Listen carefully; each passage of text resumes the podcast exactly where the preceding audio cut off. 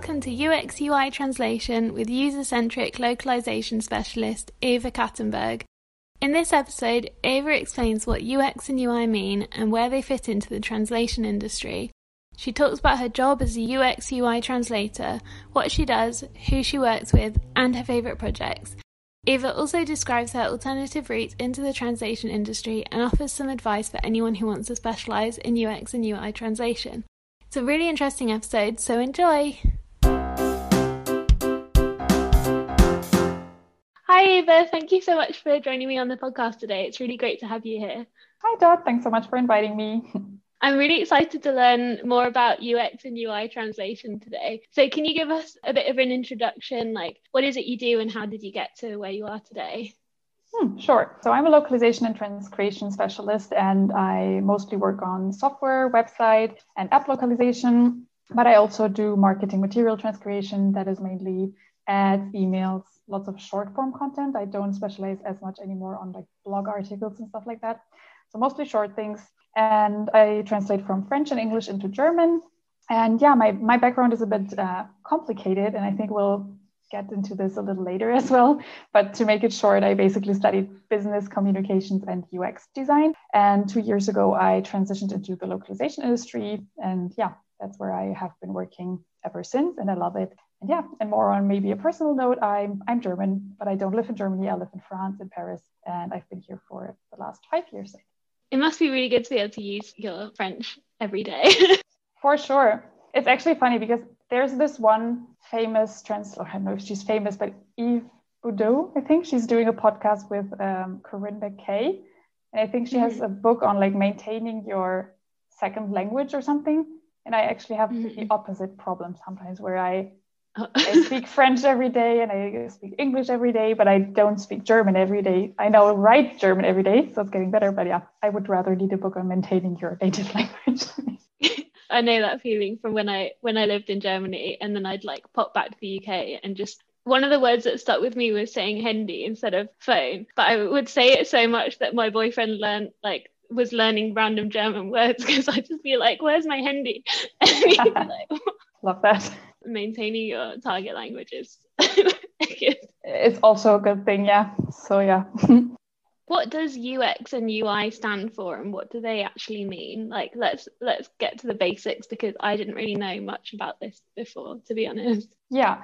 So it's interesting because I think in the US it has been around for like maybe 10 years or 15 years and in Europe it's a newer discipline. Maybe it has been here for like 5 years or something. So basically mm-hmm. UX means user experience and that is like everything the user experiences when they interact with uh, an interface.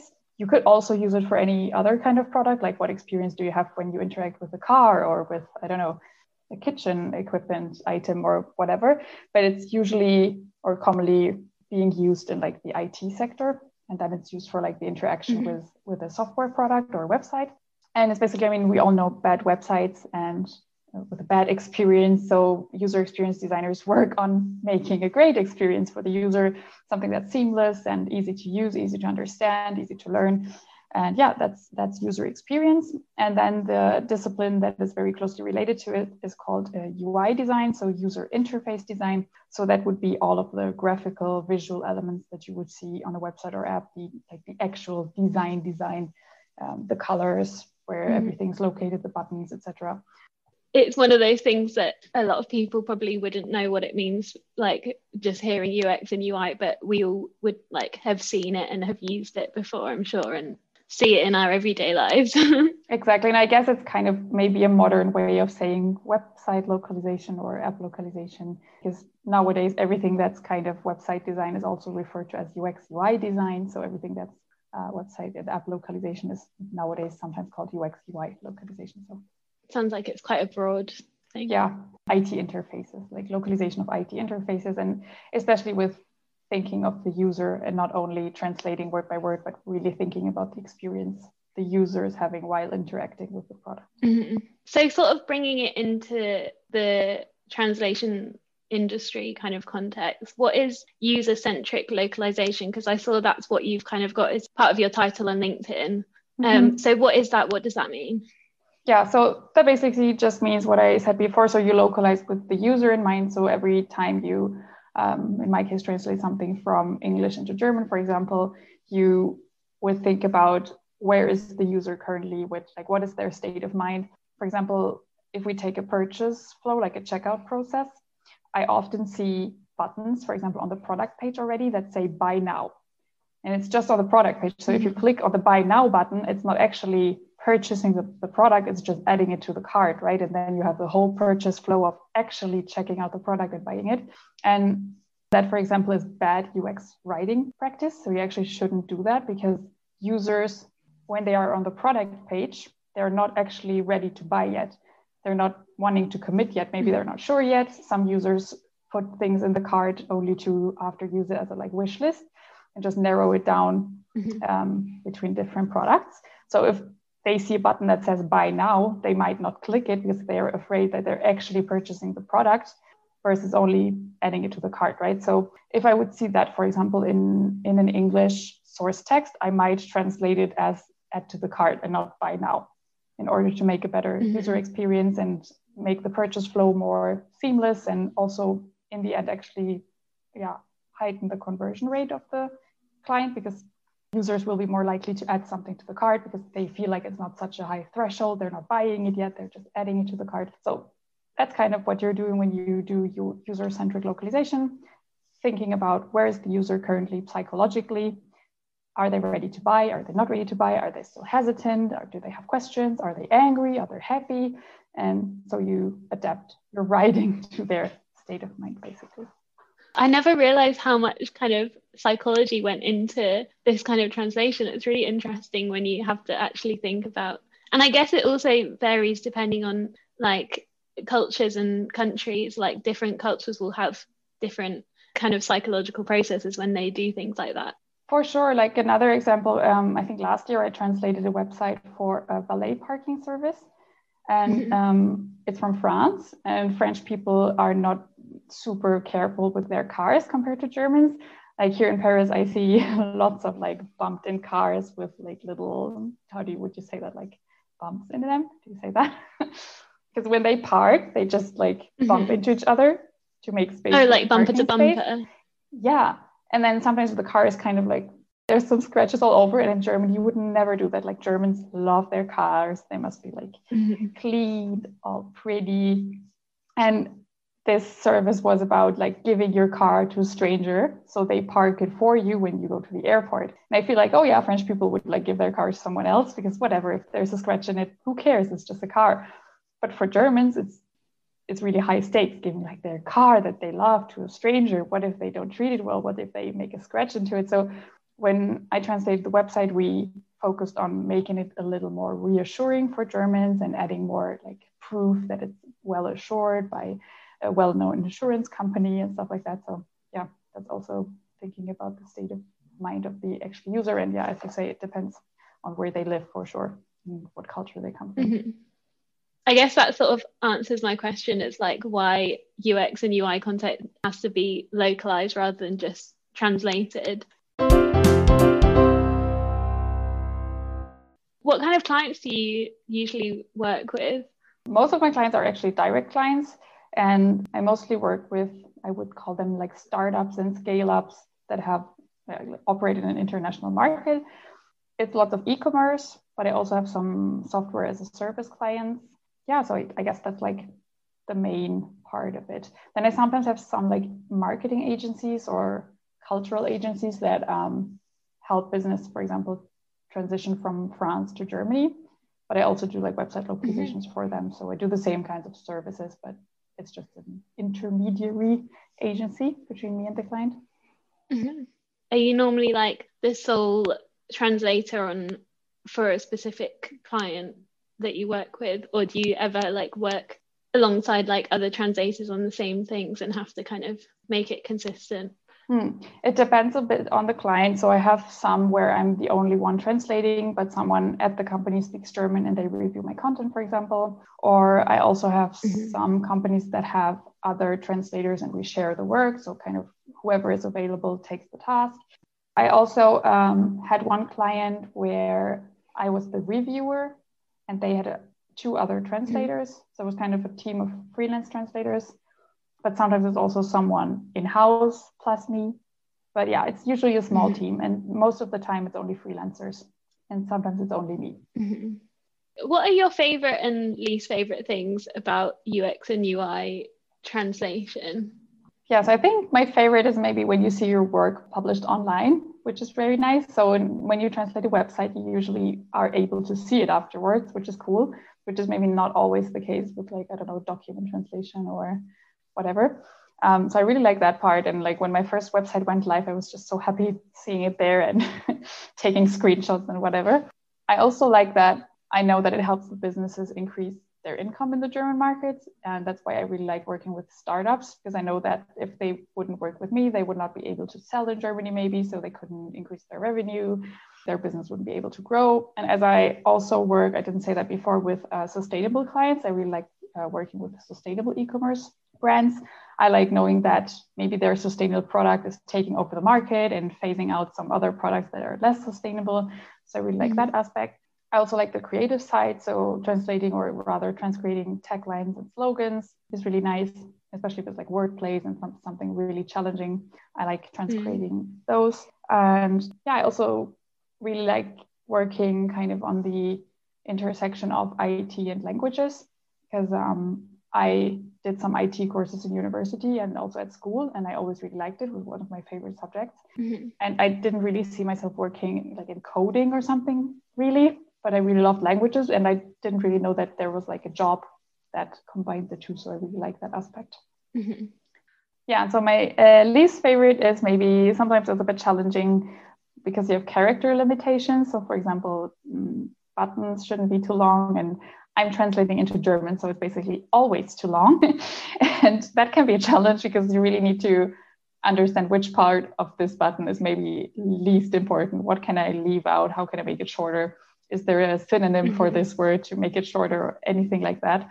It's also quite challenging if you don't have any context. So I've worked on projects where they just sent me a, an Excel sheet of translation keys. So keys in localization or website localization are uh, basically seg- segments. I think you would call them in in other translations, but it's different buttons. Like one button would be a key, and like one paragraph would be a key, and they just sent them and they were not in the right order and i had no context i didn't know mm. at all what this word meant and yeah so i needed to go back and forth so many times asking them for screenshots and context and i went myself into the product searching for the keys but it took so much time. So that can be really challenging at times if you don't have enough context. Mm-hmm.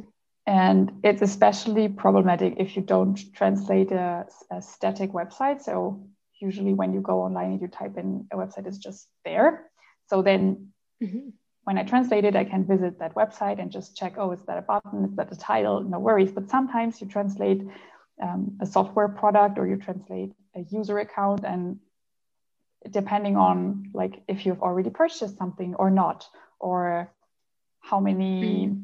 invoices you added to your invoicing software your interface looks different. So it's pretty hard to simulate the exact case to show a specific key. So mm-hmm. yeah, that can be really challenging. But yeah, usually I'll find a way and ask the clients. And another thing I don't really like is when the source text is not well written because I feel like if the English text or the French text is not like pretty, I'm not as motivated mm. to translate it because it's just it's not as inspiring. Because if there is like a greatly written English source text, I'm just so happy to translate it and make it like all beautiful and like natural sounding and perfect yeah. in German. Because you're like, I want this to sound as good in German. Exactly. in English. I have one client who does a great job at that. I love their text and everything is just like perfectly thought out and intelligently witty copy. But yeah, sometimes I have other clients mm. where it's very plain and then it's less interesting, of course. But yeah, overall, I really like my job. Yeah. There's a lot of things that I'm actually like realizing are quite similar to things like I mean things like having the character limit like I'm so used to doing that obviously with subtitling it's a obviously it's a completely different thing and I feel like yours is probably hard like i'm sure the limits are a lot shorter because it will be like a small button and you might need to literally have like one word or something yeah but then again i mean the english button won't be super long either Yeah, true. This is this is the thing. Like when I subtitle, I'm glad I subtitle German into English and not the other way around, just because German is so much longer. So I don't even know how. Like, it's always way too long. And I've done like benchmarking on other German websites, and sometimes they just have two line buttons. So buttons that are like just split into two lines because mm. it's just too long. Because sometimes, even if it's one word, one word can be so long that the button will not be like mm. large enough. So they just go into a second line, which is so ugly. But I've seen it on so many German websites because the German words are just long. I guess like a German user would probably be used to it in that case. So it's maybe not as big of a problem.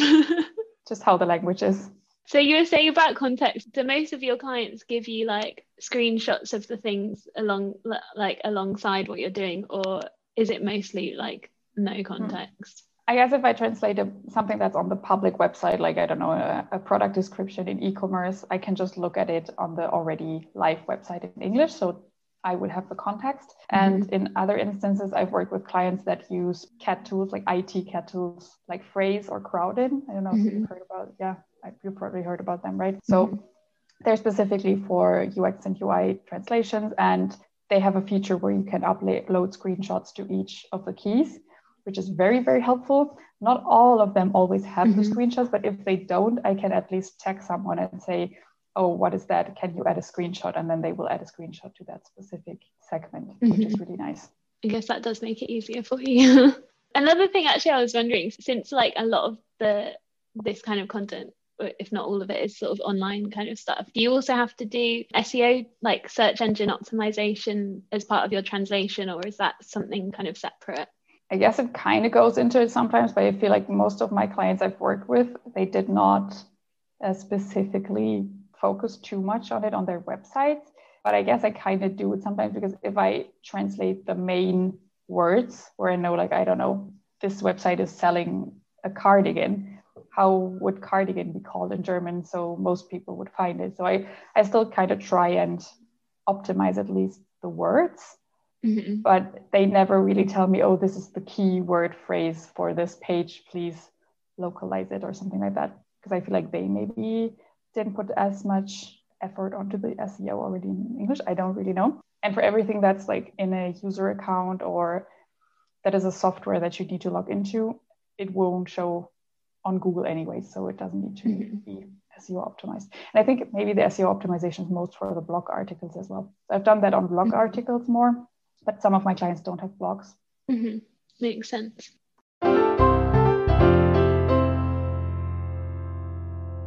Are there any like really memorable projects that you've worked on that kind of stick in your head? Hmm.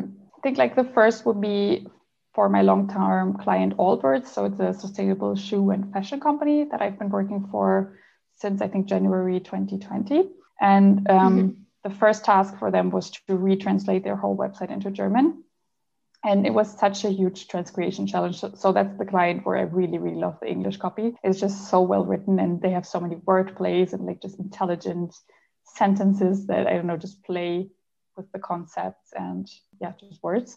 And in order to have the same kind of feel in German, it just needed to be transcreated like 90%. There's rarely a sentence where it's just like translate the sentence that you're good to go all of the titles are mm-hmm. kind of with word plays or whatever. And was a huge challenge, but I really still love that website. I'm so proud of it. And yeah, so remember that project. Um, and I'm still working for them. So I, I get to continue transcreating, I don't know, emails and new product pages when they add a new product.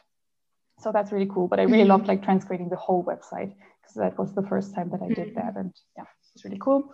And yeah, the second one would maybe be for that valet parking service because it had such a huge lack of context and it was really challenging. But I think with the right questions, I finally got where I wanted to be. And now the website is coherent and everything's good for the context, everything goes together. But yeah, there were some interesting challenges. Like, for example, you know, the, the button when you go like back in interface and you just click on back and they take you to the last page. Mm-hmm they had this kind of mm-hmm. button, mm-hmm. but in French, the word for back is the same word as for like um, return journey, like when you come back from a journey, from travels. Mm-hmm. So they just had like saved the same word into the same key because it's the same word in French, but it's not at all the same word in German. Oh. So when I translated it, yeah. I, I probably saw the return journey one first, and I translated it as like yeah, Rückreise in German, so return journey. Mm-hmm. And then the back button just said return journey. That's really fun. So it's like log in. You couldn't find your login. Return journey. So, not ideal. Like go home. yes, exactly. So I told them we can't keep that as one key. We need to split it in two because it's just a completely different word and a completely different context in German. or I mean, it's even a different context in French. It's just like coincidence that it's the same word. but yeah, they finally split the keys and then we had like back and return journey, which was a lot better. But yeah, that, that was a cool project. I guess the fact that it is like a car, because it was the car True. valet parking one, yes, wasn't it? So yes. like at least it kind of could come off as like a play on words and just try to make it like That's actually so cute. to cars. Should have put like a little car emoji and just like drive back. That would be really cute actually. Yes. We've had a question from Tanner who asks, how do you break into an industry like UX, UI with translation? So I don't know if I'm the best example because my path, as I told you before, is a little bit uncommon, but I can tell you how I did it and maybe there's some lessons to learn. I don't know. So when I, I finished my A levels, I started studying linguistics because I had um, read a book about linguistics and really loved like the etymology of words, just like word, how languages are related, language families, etc. So um, I found a program um, where I did linguistics in major and economics and business administration in my minor. And I started it and I hated it. So the contents were really interesting. Like I still love linguistics, but I kind of felt like what will be my job after that? I didn't really see like a, a real perspective. So I stopped and just switched to a whole bachelor in like economics and business administration kind of by accident or by not knowing what else to do. Mm-hmm. So I did that bachelor's degree. Hated it the whole time, but it still was kind of interesting because I did some courses on marketing and business informatics, which was interesting. So those were the two topics that I liked most. But yeah, the, the whole atmosphere in the university wasn't great. So yeah, whatever. Then um, finished that bachelor's degree and worked as a freelance journalist between my master's and my bachelor's degree. So I still lived in Germany and I had done an internship at a local newspaper.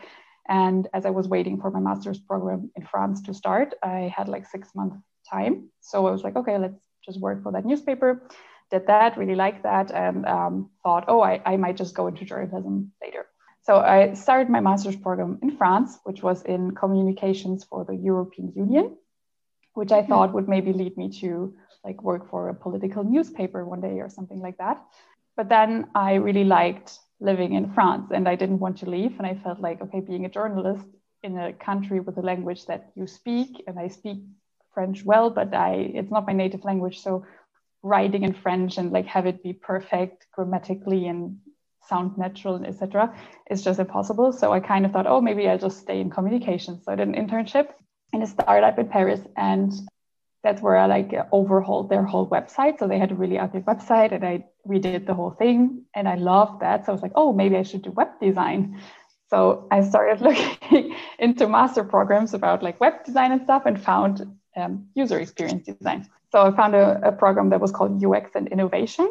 And I did it. I don't know if that exists in the UK, but in France, you have this thing called alternance. So um, it's where you go uh, you work in a company, but then a couple of days per month you go to school, and then you have like a practical master's degree. Um, so I mm-hmm. went to mm-hmm. school, I think, every Friday, and then four times a week I went to work at Allianz, which is a German insurance company, but it was their French mm-hmm. um, branch. And I worked there as a UX product owner, which is just a mm-hmm. position in the IT department. So I did some user research for their website and also just project management on their website updates and stuff like that and yeah then i liked that it was okay but i knew actually since i was a teenager i, I wanted to be a freelancer one day or have my own business something like that i just never really knew mm-hmm. in what i knew okay i want to be independent but let's see whatever comes my way so when my program like my master's program stopped i knew okay i'll just start freelancing in user research So I started freelancing in user research, but I already knew, okay, no, it, it's not perfect. I, it's not like the thing I'm like burning for. But yeah, mm-hmm. let's just start out with that. And then my actually my first client was from Norway and they're a user testing company.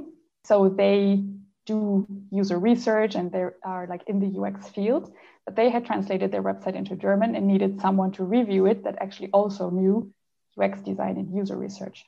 So I started working mm-hmm. with them, and that's where I, I learned about localization. So they were really like into localization and doing it right, doing it well.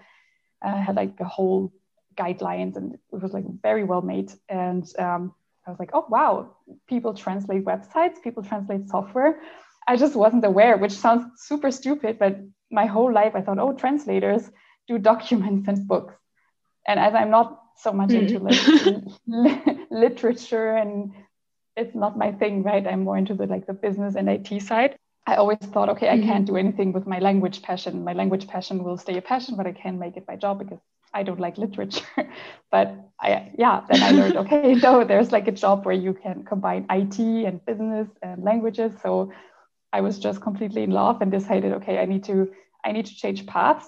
So I decided, okay, I need to find more localization clients. And that's when I actively started looking for localization clients on Upwork actually. And yeah, found Allbirds mm-hmm. actually, which was my second client, and they trusted me, and I'm so happy they did because that was my door opener into this whole new industry I'm now completely working in since probably April 2020, I think. I don't know. I, I sort of mm-hmm. phased out my UX clients and replaced them with localization clients. Mm-hmm.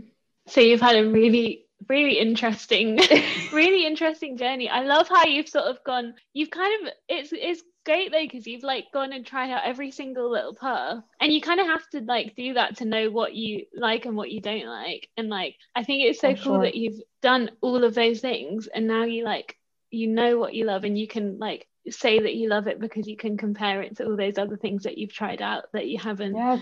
enjoyed as much and now you've like found this really inspiring.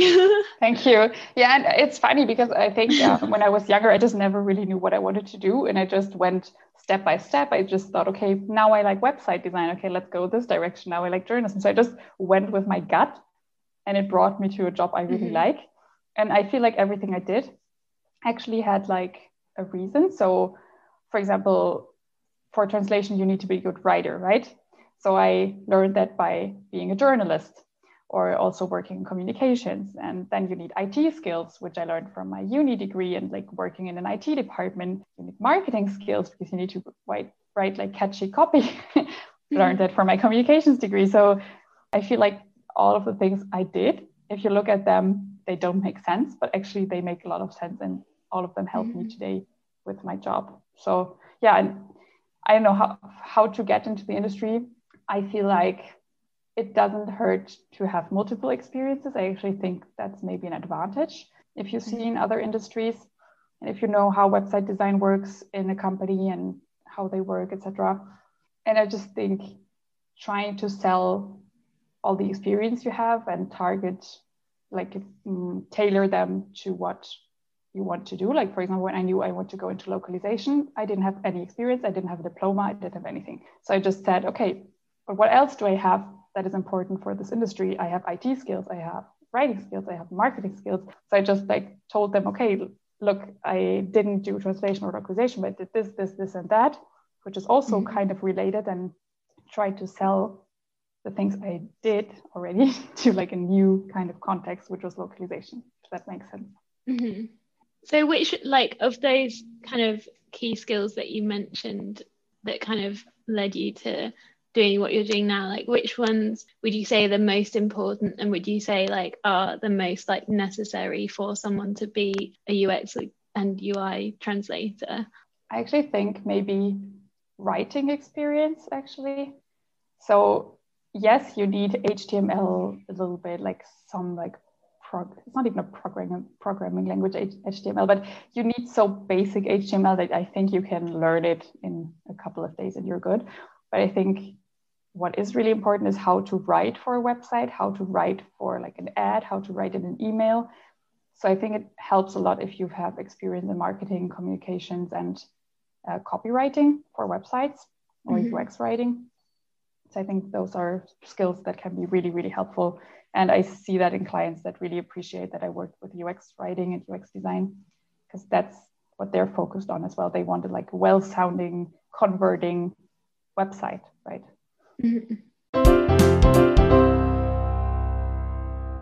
Do you have any advice for people who are wanting to go into UX and UI translation? Hmm. So I think it depends on where you're coming from. If you have a translation degree or if you don't have a translation degree, degree like I do, um, I think if you have one, that's great. So you already have the experience in translation, you already know the CAT tools, you have that whole part. So I think so you need to think, what am I liking to become a UX UI translator? So that would maybe be UX writing skills or uh, knowledge about website design, knowledge about HTML. So I would really encourage everyone to take like Udemy courses or just YouTube courses, anything like that. There are some great resources out there, especially for coding and UX, because it's such a hot topic at the moment. So if you go on Udemy or Coursera or all of these different sites, you can find a ton of courses. And actually on Udemy, if you take the course mm-hmm. under 30 days, you can get a refund. So it can be free, which is a nice little hack. so that's what I would advise. And yeah, if you come from a non translation background, you're obviously lacking the translation experience. So I would suggest that that's what I did to start finding clients on Upwork. I found that that really works well because you can filter for projects, you can search for projects. And I really tried to find something that fit my personal skills, like something that was already in line with marketing and UX. So I could convince the client that I was the right person, even though I had never really translated anything before. Mm-hmm. And then with that first client, I got the experience to show other clients, okay, I'm capable of doing that. And then you can go from there. I think once you have your first clients, it doesn't really matter anymore if you have a degree or not. But yeah, you need to get there. So I think I would always assess what am I lacking currently? How can I get there? And then find the first person to trust you. And I think it's easiest to find someone to trust you if it's really targeted to your specific skills. So if you know marketing and UX, find someone that is looking for marketing and UX. Mm-hmm. A lot of people kind of assume that you need a degree in translation to be able to be a translator. And I feel like a lot of agencies kind of expect you to have that as well. But it's obviously not the case. Like you've like you've shown that that's you don't need to have the degree in translation. Like for anyone who does want to take an alternative route into the translation industry do you have any kind of advice or recommendations on the best ways to do that? Yeah i think actually you're you're already talking about a good point. Agencies will not accept you. And i think that's what i also experienced agencies want you to have a mm-hmm. degree, especially in the beginning when you don't have experience yet. I think now that's not a problem anymore because I can show them websites I translated, ads I translated. But in the beginning, I couldn't show that and they wouldn't accept me. So, mm-hmm. as counterintuitive as, as, that sounds, I feel like uh, if you don't come from a translation degree, try your luck with direct clients. They will actually appreciate you a lot, I think, because they usually come from product or from marketing. So, they are like you. So they like someone mm-hmm. that has that experience and translates their English or French copy uh, in a way in German that like is good for marketing or good for a product mm-hmm. translation. So I think it's easier to find a direct client. And as I said, my experience was that it was kind of easier to find them on Upwork. Um, because in the beginning, they won't contact you on LinkedIn, right? You don't have any track record, you don't have any experience also something that I found very interesting when I wanted to become a journalist. My colleagues, like at that local newspaper, told me, don't study journalism because if you want to get into journalism, you study journalism, you know, like you know how to write, but you have no topic to write about. So it's actually better mm-hmm. to study economics or politics in order to be able to write about politics and economics later. And I think actually the same might go for translation. It's maybe better to mm-hmm. study a topic like uh, law or uh, medicine, and then you know all the specific vocabulary already because that's what you're working with. And if on top of that you speak multiple languages and you know how to write, because that is really important, you know how to write well, I think then you can do it. Mm-hmm. It's actually interesting because that's one of the things that we talked about in the first podcast episode that I did was about doing a master's in translation. And one of the things that we mentioned, and quite a few other translators have said, was that your master's doesn't really give you like you come out of it and you don't have any idea of a specialization or what to specialize in and that's not really something that a lot of kind of master's courses even talk about like you learn how to translate but you don't you come out and you're like okay what yeah. like what can i translate now? Like what? And you kind exactly. of a lot of people have to start off like quite general because we don't have anything in particular that we specialize in. So it is it kind of makes sense like to have another degree that is in yes. that you know like yes for sure and as much as I didn't like my bachelor's degree, I think it really helped me today with the vocabulary I'm translating. Like sometimes I'm translating something about marketing or about IT, so about cloud providers or something like that. So like really technical IT stuff. And as I had IT courses in school, I actually know how to say that in German, and I know what that is. I understand the context mm-hmm. behind it because I know the yeah I, I know a little bit about IT. I'm not an expert by any means, but at least I've had some courses on it. I had a course on marketing. I know how uh, I don't know pricing words or whatever. So yeah, can be really helpful and makes sure that the German translation really sounds like a marketing person wrote it. Mm. What do you think? Because obviously this is like UX and UI and like all this kind of like website online stuff. I feel like it changes things like change quite quickly. So what do you think that the future of UX and UI is going to be and how is that going to affect like mm. localization? Yeah, so as I, I said in the beginning, it has been a huge field in the US for a long time, or like not a long time, but a lot longer than in Europe. And in Europe, it has only caught on, yeah, like five, six, ten, I don't know, years ago. So I think there is still room for growth in Europe. So I don't foresee it going away anytime soon. And it's only now that I see translators calling themselves UX UI translators or something like that which I didn't see like even two years ago, I think. And I think even more translators will catch on to it. And instead of calling themselves like website translators or software translators, maybe they will call themselves UX UI localizers because it's the catchy term that companies will search for. Mm-hmm. So, uh, but I, as you say, it's, it's an industry that changes a lot and everything that is online and digital. I mean, it won't be the same in 10 years as it is today. So I don't expect to call myself UX UI translator for the next 50 years. Probably there will be something else and the new cool term, then we will all be called that. So, but I think uh, what you can learn from it is like, yeah, really thinking about the user because 20 years ago, websites were just horrible. Nobody thought about the user. They just like coded some kind of website. And today it's really important to make a seamless experience. So I guess that is here to stay, but who knows what's what's to come. But I think, yeah, for the next couple of years, it's for sure the thing that's here to stay. Mm-hmm. So, do you find that with UX and UI translation that you have to do a lot of CPD or continued professional development because it moves so quickly? I guess, in a sense, maybe yes, especially for tools. So, as I said before, I use Phrase and Crowdin, but there's all the time new tools are popping up, and then I have a new client that uses a different tool, and I need to learn the new tool. But this is just mm-hmm. kind of on the job so i'm just learning the new tool on the job in a way and mm-hmm. i think so yes but i also need to say i have only been in this industry for two years and i feel like in those two mm-hmm. years it hasn't changed a whole lot so i don't feel the need yet to like completely overhaul my knowledge on ux ui html or whatever but i'm sure over the next couple of years something like that might happen and then i would need to do some courses or something for sure.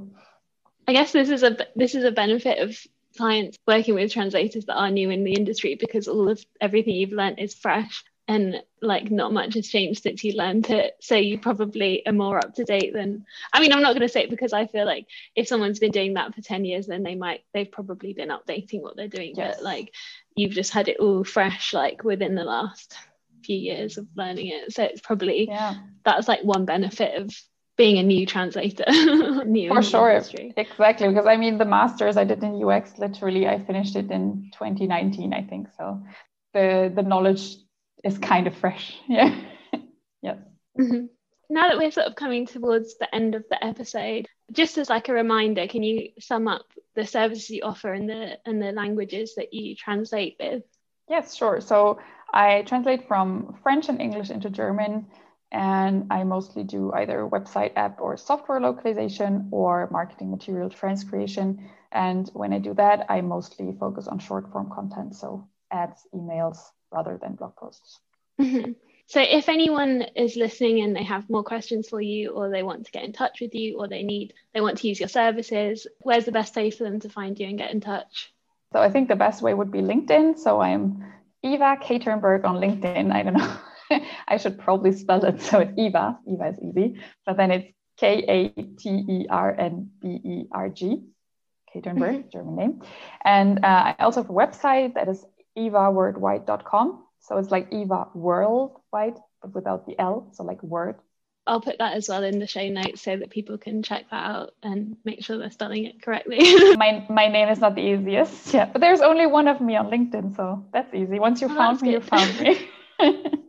Thank you so much for being on my podcast. I've really enjoyed learning about your journey and like all about UX and UI translation. Thank you. Happy you liked it. Thanks so much for inviting me. It was my pleasure. Bye. Bye.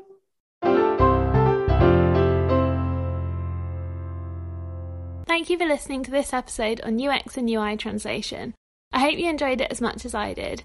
Thanks again to Eva for joining me today and sharing your knowledge and experience. Make sure to check out the show notes if you want to get in touch with Ava.